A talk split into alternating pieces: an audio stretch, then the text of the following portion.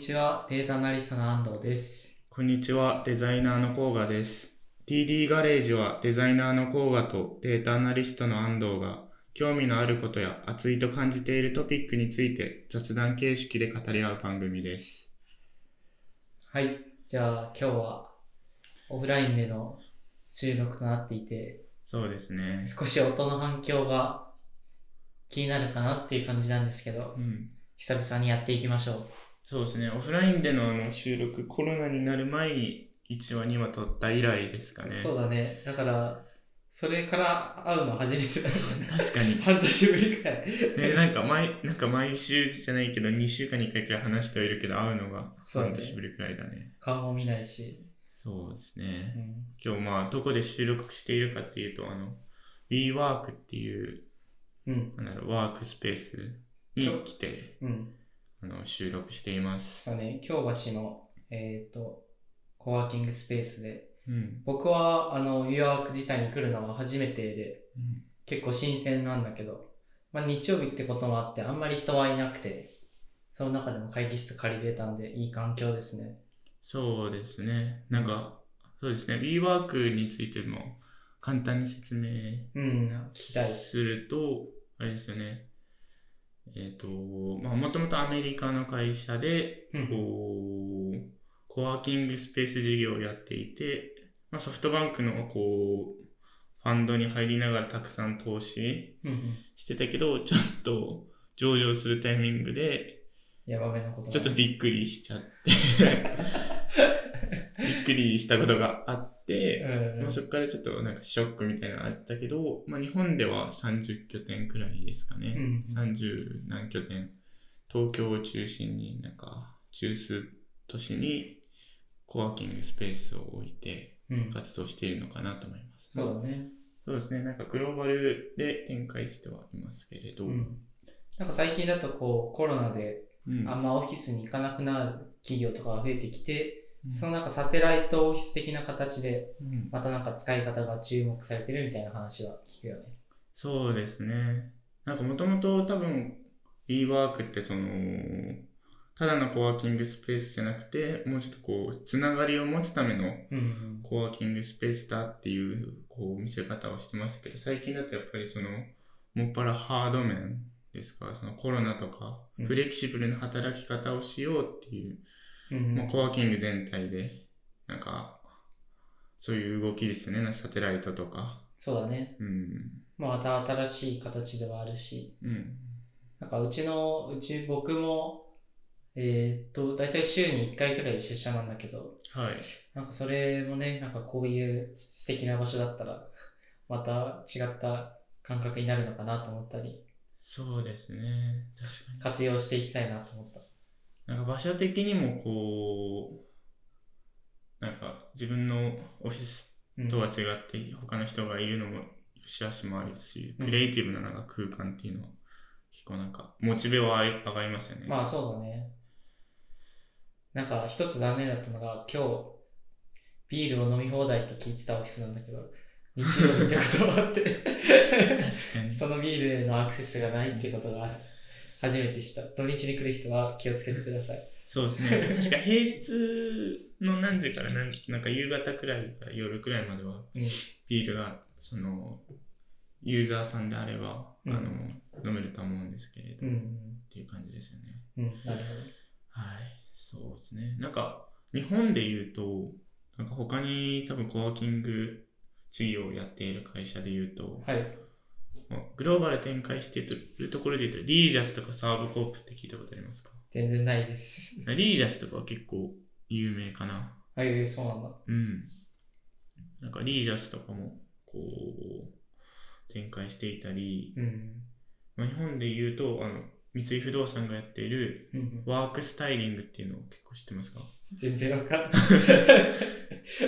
なんかワークスタイリングっていう会社も、うん。会社っていうかサービスもあって、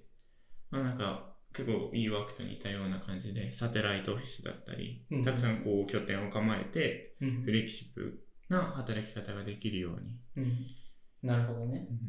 ちなみになんか僕が京都行った時、何回か行ったところがこう町屋を拠点としたコワーキングスペースみたいなのもあったりして、はい。その空間みたいのを大事にしているところうんは結構印象には残ってる。なんか空間っていうと、うんど、どう大、大事にしてるっていうと、どう大事にしてるんですかね。なんかそのところは、まうあんその作業スペースうん。が、まあちゃんとした、ちゃんとしたって言えばあれだけども、あのチェアとかが、オフィスチェアとかデスクとかが、やっぱり個人の家に設置するよりかは、うんやっぱりしっかりしたものがついてたっていうところは、作業面では集中できるところで、その町屋はやっぱりこう、なんていうの、夏だったらこう、リラックスした空間になるというか、涼しい風とかが吹いているような、あの、中庭があったりとかもあったから、そういうリラックス面できるところと、うちゃん、とその家とかでは投資できないような設備、オフィス設備があったっていうのが印象的だったね、僕は。ああ、確かにそうですね。なんか、そうですね、その、コワーキングスペースって、うん。いわば設備、ファシリティみたいなものが揃ってるじゃないですか、大体。うんうんだからそれって結構、一応、なんかその、経営者、事業をこう、財務的に見ると、やっぱりオフィスを移転するってなるとう、ん。はいはい。内装を工事したりするじゃないですか。うんで、椅子用意して、うんっていう、なんかこう、初期投資が大きい中で、コワーキング事業って、うん。うん。まあ、入ってポンって借りれれば、まあなんか一応働くことってできると思うんで、うん、まあそうだね。なんかそのフレキシブルさも、なんか重要な一個ですよね。まあそうだね。間違いないね。うんだからやっぱりスタートアップの人とかが多いっちゃ多いんだよね。こういうとこ使ってる人は。それかフリーランスの方とかかな。そうですね、なんかそうですね。確かにこう、ふスタートアップとかで言うと、うん。僕は別にこう、あんまり詳しいわけじゃないですけど、スタートアップうん。言うとやっぱこう、事業を拡大していくにつれ、オフィスを移転していかなきゃいけないじゃないですうか。んうん。莫大な費用がかかるよね、それには。そそうですね。多う分んそれになんかこう、敷金とか、人がいなくなり減りみたいなところを対応していくには、こう、なんかもうちょっとかく柔軟に対応できるようなうん。オフィスの方が、結果的になんか費用は削減できるかもしれないですよね。うん、なるほどね。まああと、そのさっき安藤君言ってましたけど、うん。大企スタートアップだけじゃなくてやっぱ大企業とかも、うん一極集中するとうん。なんか事業の継続性っうんうん。ていうのがあ BCP っていう問題があるかなと思っていて、うんやっぱこうコロナとか災害が起こった時にまあ一箇所ばかりにこう集めているともう確実に事業が継続できないからうん。まあそうだね。ある程度こうサテライト的なところを立てるっていうのは、まあフレキシブルな働き方っていう以外でも、なんかリスクマネジメント的なところで、なんかこう、役には立ちそうまだすねね。。重要にはなってるんだろうね。いいっすね。そうですね。確かに。サテライトオフィスだったら、なんか僕らってこう、パソコンの前で結構ずっと仕事してるじゃないですか。うんうんなんか営業の人だったら、こう、東京で働いてた埼玉行ったり、千葉行ったりする人って、うん。うんうん。結構いると思うんですけど、いちいちなんか本社と、こう、本社ですに戻ってきて営業先行ってってなると、うんうんなんか大変なので、なんか、郊外とかにもサテライトオフィスがあると便利ですよね。まあそうだね。それはいい面はあるよね、やっぱり。うん。まあ、今後この業界がどう変わっていくかだよね。うん。見ていきましょそうですね。う。うん。なんかこう、ワークスペースの話は、ここら辺で、あ、じゃあなんか、普段がどういう働き方してるかみたいなのをもう少し話話しますか我々の。そうですね。うん。なんか、僕からいいですかいいよいいよ。なんか、最近感じてるのは、僕ずっとあまりこう外に出るのがそんな好きじゃなくて、移動もめんどくさいので家で働いてたんですけれど、うん。やっぱりこう、そうすると人を見ないし、本当に人と関わることがなくなってきて、自分のこうコミュニティがすごい小さくなるんですすよ。チームのメンバー2、3人だけとなると。うん。じゃあそこにもう嫌なことがある と、なんだろう、もう自分の世界が狭狭くなりすぎて、物理的に狭くなっているから、うん。精神的にも狭くなっているっていう問題が、なんか、あー個人的にはその、それはわかるね。あるかなと思っていてう。ん。確かにね。なんか、自分はこれは実際にこうワークフロムホームのせいだけとは限らないけども、あの、社会人になって、新しい人と、なんかどんな人と会ったかなってなると、やっぱり会社とか、そういうプロジェクト関係の人たちくらいしかないっていうのは確かに思うそうですよね。ね。だからやっぱりこう、まあ、コロナなので難しいですけど、こう、うんコワーキングスペースとか、なんだうろう、ん。仕事以外でのつながりが増える場所っていうのは、うん。新たにやっぱり価値がこう改めて認識されてる気は自分の中でしてますね。まあそうだよね。うん。なんかそろそろこう、なんて言うんだろう。少しずつそういう規制とかも緩和されて、うん。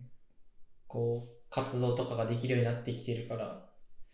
なんか積極的に、なんだろう、外に出る活動みたいなのしたいなとは思うかな。そうですね。難しいけどね。確かに。あの、一つ聞きたいのは、僕はこう、ずっと一人暮らしをしているんだけども、は甲賀は一人暮らしじゃないじゃないい。ですか。そうですね。あの、まあ、二人で同棲してるみたいな形だろうけど、それは今のところどんな感じですかそう、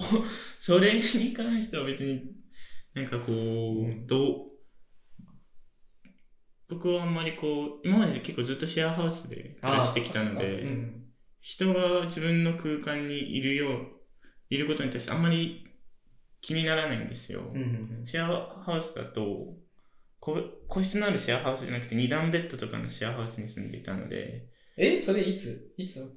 それを普通に京都に住んでる時も、あそっかそっか台湾に住んでる時も、とあ、そっかそっか。もう一部屋に2段ベッドが4つあるみたいな状態で暮らしてたの で、そのずーっとなんだろう、その、誰小がい学、るみたいな。小学校の林間学校みたいな感じのイメージで暮らしてたんで、なんかもう、別に、体制はあるんだ、それに対して。それに対して僕僕すごい耐性があるので、うん。例えばさ、それはこう、生活面のこともそうだけど、うん。例えば仕事をするとかってなるとさ、うんその、なんだろう。やっぱり、それぞれ分かれた空間が必要だと思うんだけど、はい。そのパートナーの人は、あのその人のこう基本的に自宅勤務なの。そうですね、大体そうですね、あの週1、2くらいでどっちかがいないくらいうん、出社するみたいな感じなので、それも完全にワークスペースは区切ってるワークスペースは区切ってますけど、空間は一緒なので、うんまあ、若干その会会議の。うん、だとちょっとこう、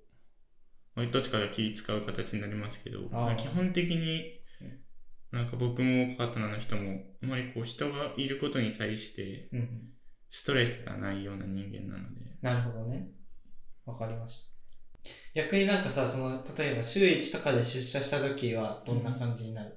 なんか僕は先に飲みさせてもらうと、やっぱりなんか週1くらいのペースで会うんだったら、まあいいかなって思っていて、うん。うちのなんかチームの体制では、こう、なんだろう、経験年数とかが近い人たちが、同じ日に、曜日とかにできるだけ出社しましょうみたいな形で、週1から2週間に1回のペースで集まったりはするんだけど、うんなんか、それはそれでまあ、ありかなと思ったりしてて、僕は、うんその、なんて言うんだろう。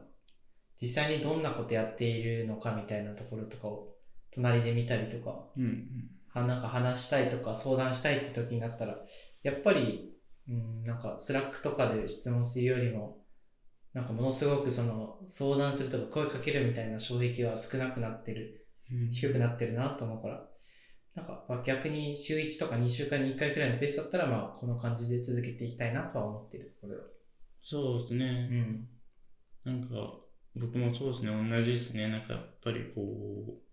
精神的になんかヘルシーかなっていうのは、 うんフェイス人と会うとそうですね、んフェイストゥフェイスの方が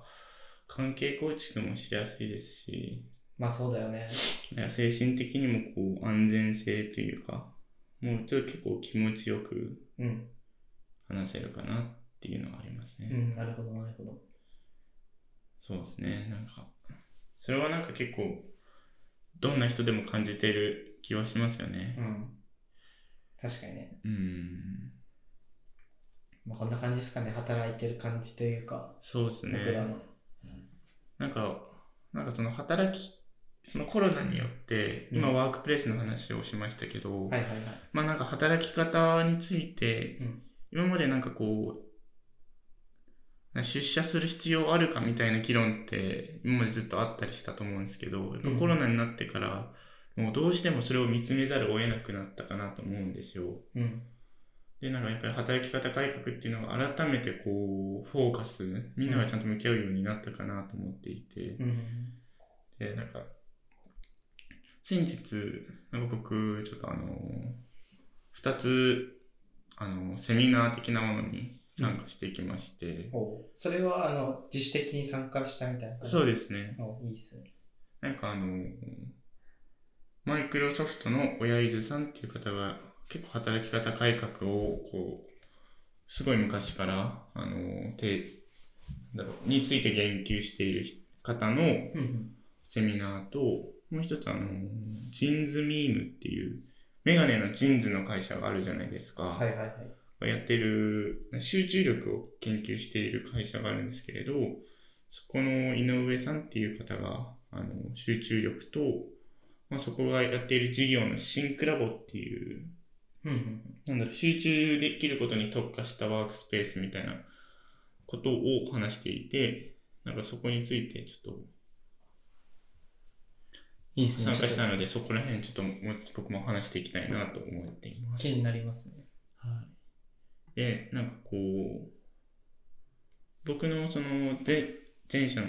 あの働き方改革についてっていうお話で言うと、マイクロソフトの方。はいはい。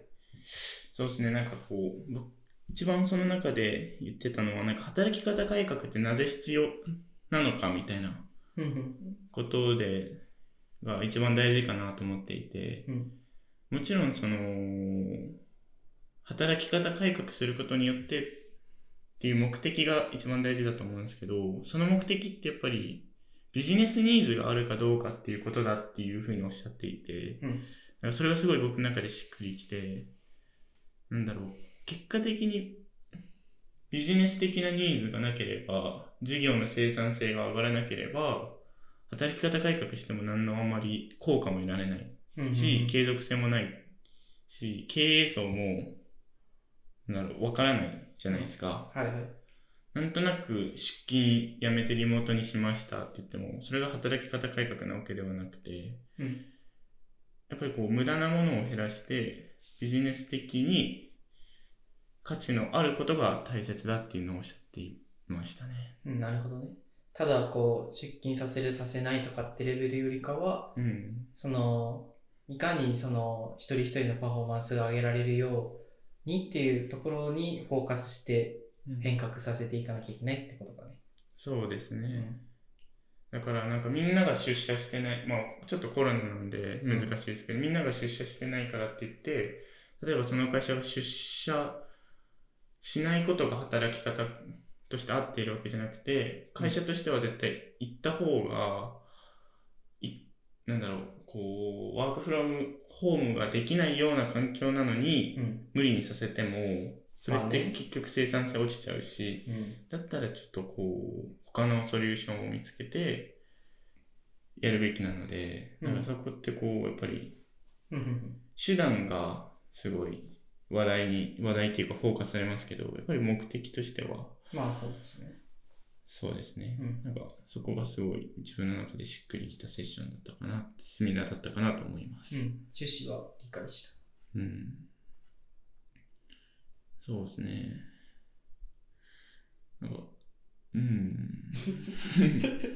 で、なんかその続きとして、うんじゃあな、何が大切なのかっていうと、まあ、うんデータを取って、本当に価値があるかどうかを検証することが大切だみたいなことを言っていて、まあ本当にそうだなと思っていて、なんかまあ、当たり前なんで、ちょそれもなんかこう、データを取ることが大切なんですみたいな。た。まあデータを取るとかってお話じゃなくて、なんだろう、うんこうちゃんと KPI とかをしう、ん。こう追ってって、その変化した後と変化した前でどう考え、変わってるのかみたいなのを定量的に測れば、まあ、うまく働き方改革が成功してるかしてないかみたいなところを評価できるってことだよね。そうですね。なんか、うんありがとうございます。でもね、例えばなんかこれを、なんだろう、中小企業の人にやれって言ってもね、うん。それはそれでこう導入とか施策を打っていくみたいなところは難しいだろうし、うんうん。一方でこういうふうになんかなんだろうテクノロジードリブンでどんどん進めてるマイクロソフトとかはそれはできるんだろうけどうん。ねそのなんか実現可能性みたいなのはそのスケールによって企業のスケールによって結構変わってきそうではあるけどね、うん。まあ、それがなんか今めっちゃ議論されてるっていうのはまあ当たり前っちゃ当たり前だけど、そうですうね。ん、うんうん。なんかうーんそのうちの親父はえっと公務員なんだけど公務員たちがどういうふうにこ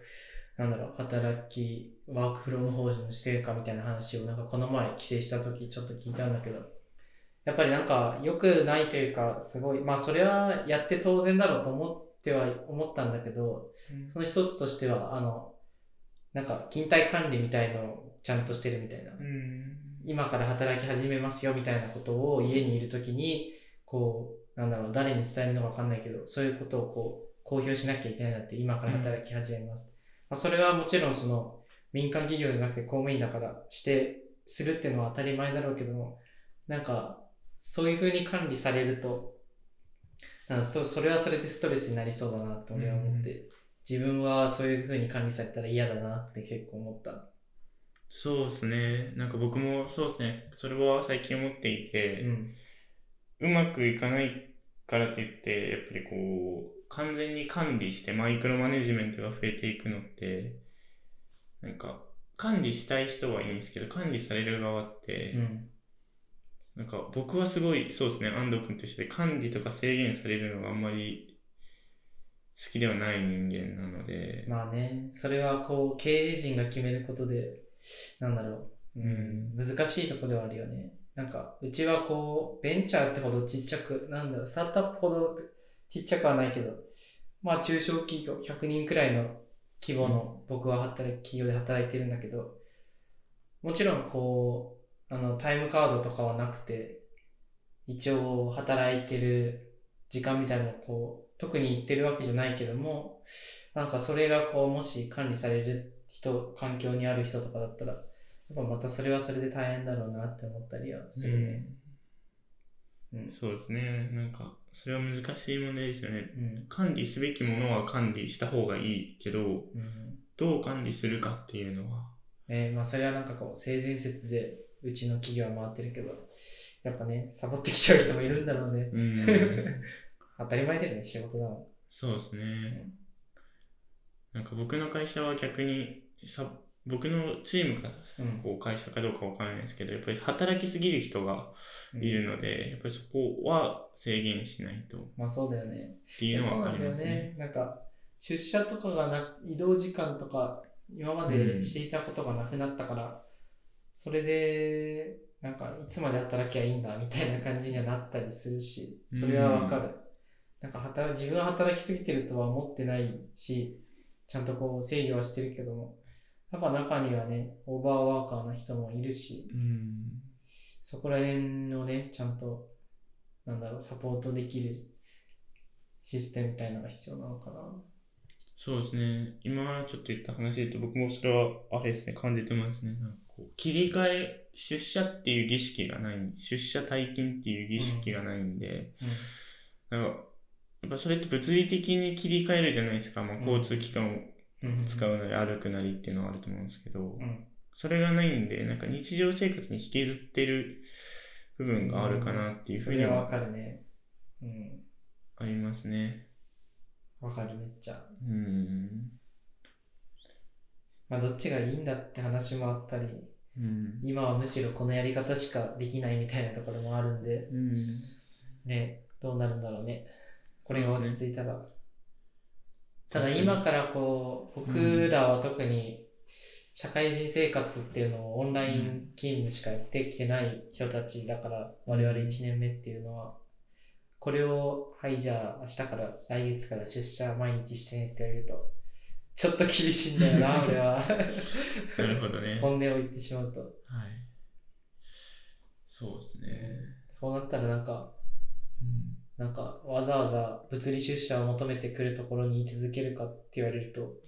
うーん、多分いないだろうな、転職するだろうなとは思うんなんか、そうですね、さっきの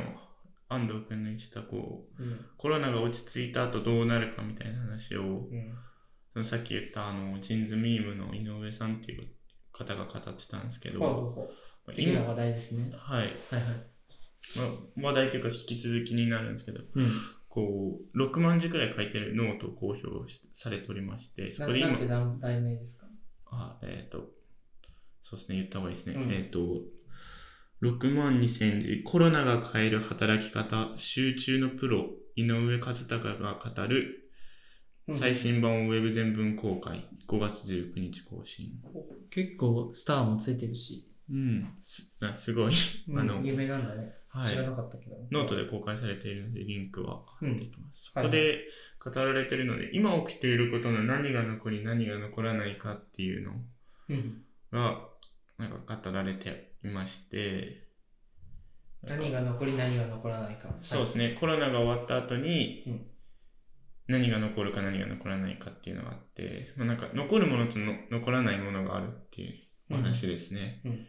でやっぱりこうコロナ終わった後こう人間なのでなんかもうウイルスのことは忘れてしまうみたいなまああ、る忘れるでしょう、間違いなく。あるけど、 うんやっぱりなんかそのこうコロナを通して学んで学んだっていうか見つけたものっていうのもたくさんあると思うんですよ。うん。まあ、そのオフィスのどうこうっていうのとか出勤どうこうの話もあると思うんですけれど、はい。うん特に今回はその働くスペースみたいなお話。うんんでなんかやっぱりここでもやっぱり、あのー語られてるのが、まあ、ビジネス的にやっぱりそれが必要か必要じゃないか、うんその財務諸表に直接関係があるかないかっていうのが大事なんじゃないかみたいなことを、まあ、ざっくりまとめると書かれておりますと。うん。で、まあ、なんかやっぱりす先ほどの話と一緒ですけどやっぱりそこに帰結するんじゃないかなっていうのはすごい思ってますねなんかふわっとして申し訳ないですけどなるほど、なるほど。うん、何が重要かどうか。例えば、なんだろうん、う。難しいね。そうですねなんかた例えば出勤するっていうことに対して、うんそれが残るか残んないかっていうとやっぱり出勤をしなきゃ生産性が落ちるの会社であれば出勤させた方がいいしそれはそのワークフロムホームをうまく回せないっていうことの証明 うん。だし、その何かを改善すれば、生産性が向上するのかもしれないし、うこん。れなんか、なんか一個一個に対してそれが、なるほどね。こう、ビジネス的に価値があるかどうかっていうのは、うんうん会社まあさっき言ってましたけど、中小とかだと、うん。リソースの問題とか、うん。どれくらいテクノロジーをこう一緒に働けるかっていう問題もあると思うので、うん。うん、確かにね、なんかツール導入したけど、なんだ、来年から決心、それをまたやめますみたいなお話には、なんだろう、単純な決断ではできないよね。うん。そうですね。なんかやっぱり業界、う働いてる年齢層とか、まあ、会社規模とかもろもろすごい寄ってくるんで。ん、うん、そうだよね。なんか、我々はなんかさ、こう、うん、結構楽観的というか、業界も業界だし、その、職種も職種で、うん。まあ、ぶっちゃけオフィス行っても行かなくても、まあ、どっちでもいいか、みたいな感じで話してるけど、本当に接客業の人たちとかさ、うん。とかなんか、我々の友人にはこう、なんだろう、航空会社で働いてる人とかもいるわけじゃないですか。なんかそういう、もろに、なんだろう、首切られるか切られないかみたいなとこで、なんだろう、うん、そういう人たちみたいにまで真剣に自分は考えられてないけども、まあ難しいよね。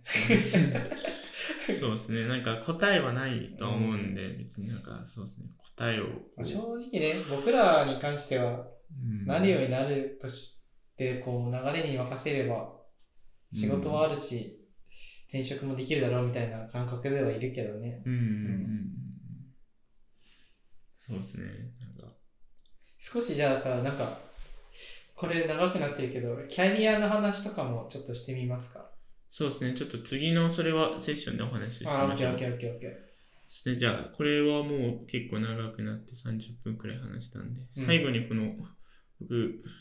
ちょっと話それますけど、このはいはい新クラボに行ってきたんですけど。ああ、それね。はいはい。忘れてた、忘れてた。はい、な新クラボっていうのはこう繰り返しになるんですけれどジンズミームっていうメガネの会社の,、うんまあ、そのちょっとどういう関係性子会社なのか関係性は分かんないですけどジンズミームっていうところのうんうん。出している集中力を高めることをコンセプトにしたワークスペースがあって、研究所みたいな形なんだね。そうですね。メガネとかも、そのメガネをつけると自分が今どれだけ集中できるかどうかっていうのが、うんなんかこう測れるみたいうん。えで、それ面白いね。なんか、そうですね。僕も買おうと思ったらめっちゃ売り切れですごい人気みたいですね。ああ、なるほど。で、なんかそれで測ると、なんかいろんなところで測ったらしいんですよ、その研究の人が。うん。なんかど、カフェとか、はいはいはい。どこがこう一番集中できると思いますかうんうん。もうお店の名前が出てましたけど、なんかそのセッションでは。スタバいや、欲しいですね。え、そういう喫茶店なんだ、やっぱり。そうう。ですね、そうですね。なんだろうね。え、これは、俺はなんか、店名を答えなきゃいけないの。いや、別に当てなきゃいけないっていうわけじゃないけど、やっぱ家とかオフィスとかじゃなくて、あ、そうなんだ。あのルノワールっていう喫茶店知ってますえな知え知らないですかルノワールあの、ちょっとこう、全国チェーン全国チェーンだと思いますね。なんかこう、結構こう、なんかどういう特徴なのあの俺が知ってるコーヒー店は、あの、対別すると、うん星のコーヒーみたいな、ちゃんあーなんかああいう感じなのか、それかスタバとか、スタバみたいな感じです。星のコーヒーより、うんもうちょっとやっぱり、純喫茶じゃないと思うんですけど、んもっと喫茶店 風の、その、なんかこうみんなワイワイ行って、どちらかというとこう一人一人とかのお客さんが多くそうです。ね、そうですね。多いなうんん、かなるほどね。まあ、ちょっと調べてみてく だルさノワールい。そこが一番なんかルノワール最強説みたいのがあるらしいんですけど、ちょっとごめんなさい、余談ちょちょがっと。ちょっと、あれ、今、み見ますググろうルノワールで。ちょ喫茶店に東京来てから1回くらいしか行ってないんだよね。確かなんか哲学者みたいに出てきたけど やっぱりさそれってあれなのかなこうホワイトノイズというかさ少しに。うんノイズが入ってた方がなんだろうき集中できるとかってことなのそういうシーンとしてるところじとゃかあ無音よりは音がある方が集中できるみたいですね。あそうなんだこんな感じ。中身ああはなるほどねあわかりましたわかりまなんしかたわかりました。はいなんか、多分みんなもう分かってると思う俺以外俺以外は これ全国チェーンなのかどうかわかんないですけど、なんかこういうのがうんなるほあどりねますね。それはどんな要因なのとかは書かれて ない。いや、なんか忘れちゃ った。おでもなんかルノワール最強だみたいなことをおっしゃってました。あの、なんでだろうね。なんか、そうなんだ。ちょっと、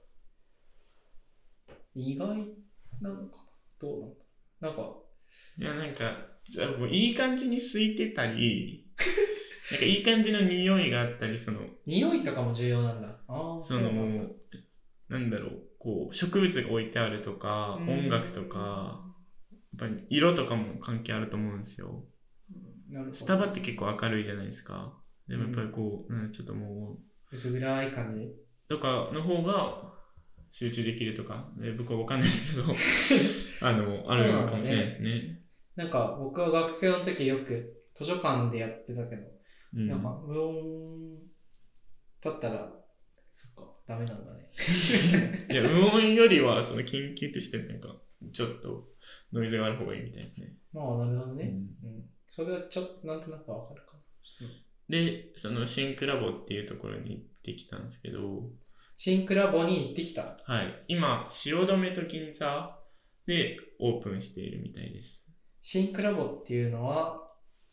研究所あ、えっ、と、こう、ワークスペースですうんね。なるほどなるほど。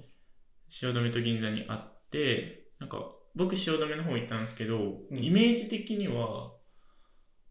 まあ、あのー漫画喫茶はい。をちゃんとこういろいろ集中できるように設計されているこう個室のワークスペース個室なんだ。そうだからなんかこう漫画喫茶ってゲームする用のさなんかなんか区画。 2畳ぐらいのうん。こうスペースあるじゃないですか、うんあんな感じに本当にもうあ、そうなんだね。モニターと植物ともなんか置いてあってっていう感じでいいね。うんそれは、あの、なんなのあの、2時間チケットとか買って、みたいな感じだ。そうそうそうそう今なんか1時間1 90分か2時間のなんか無料チケットがあってそれで僕は行ってきうましん、た、なるほどね。はいでやっぱコンセプトとしてやっぱ集中できるところなので、うんあのシンクラブのムービーが YouTube ムービー先ほど安藤君と一緒に見ましたけどはいはいはい。やっぱりこう椅子とか、なんかくるわざと暗くしていたりとか音楽とか植物とかあれすごかったね。なんうか、んそれこそ自然のノイズみたいなのを少し混ぜて流してるみたいな。聞こえるか聞こえないくらいかみたいなところとか。なんかでもやっぱり音みたいのは重要なんだね。うんちょっと今思った。あとやっぱり匂いもすごい大切みたいでなんかこうなんだろうこう集中できる匂いって言ったら変ですけどまあな何か切り替わるような匂いもちゃんとこうーん。うそうなんだ。セットされていてうん。まあ間違いないでしょうね。確かに集中はめっちゃできた気はしますね、うん行ってみてななのでなんかぜひこう気軽に入れるんで時間単位でうん。いいっすす。はいよかったですね、うん。確かになんかな、そこら辺は、自分の家でも活用できるところはありそうっちゃありそう。うなんか音とか、僕は基本的に無音で作業するんだけど、んうん、なんかちょっと考えてみようかな。そうですね、うん、音植物植物とかね、いいね。はいあの、友達が、その、なんだっけ、あの、あの、植物というか、あの、アクアリウム、あなんていうんはだっいけ、あれ。お魚のアカリウム、いや、あの、それが、こう、苔とか、水槽にうん、水草とか、水草アクアリウムとかって言うんだっけな、確か。あるんだ、うん。それをやっている人がいて、うん、結構楽しそうだっへえ、うん魚は飼ってないんた。です魚とかは飼ってないって言ってたへ。えあの、なんだろうね。生き物とかじゃないから、その、うんそれほど餌とかではないんだけど、ちゃんと温水温とか管理したりして、結構面白い、その成長みたいなの見れるから面白いって言ってたし、単純にこう、見てて気持ちいいって言ってた、その人は。なるほどね。やっぱりなんかこう、水槽自然があるといいかもしれないで すね。まあ間違いないよね、でもそこら辺は。うん。絶対。うん。なんかこの前僕は、久々にこう奥多摩とかに行ってハイキングをしてきたんだけど、友達と。うん。うん、なんかやっぱ久々にハイキングとかすると気持ちいいなって思 ったし、なるほど。重要だよね。確かにそうですね。まあ、ちょっと話もそれましたし、こんな ところで締めましょう か。はい、じゃあありがとうございました。はい、ありがとうございました。お疲れ様です。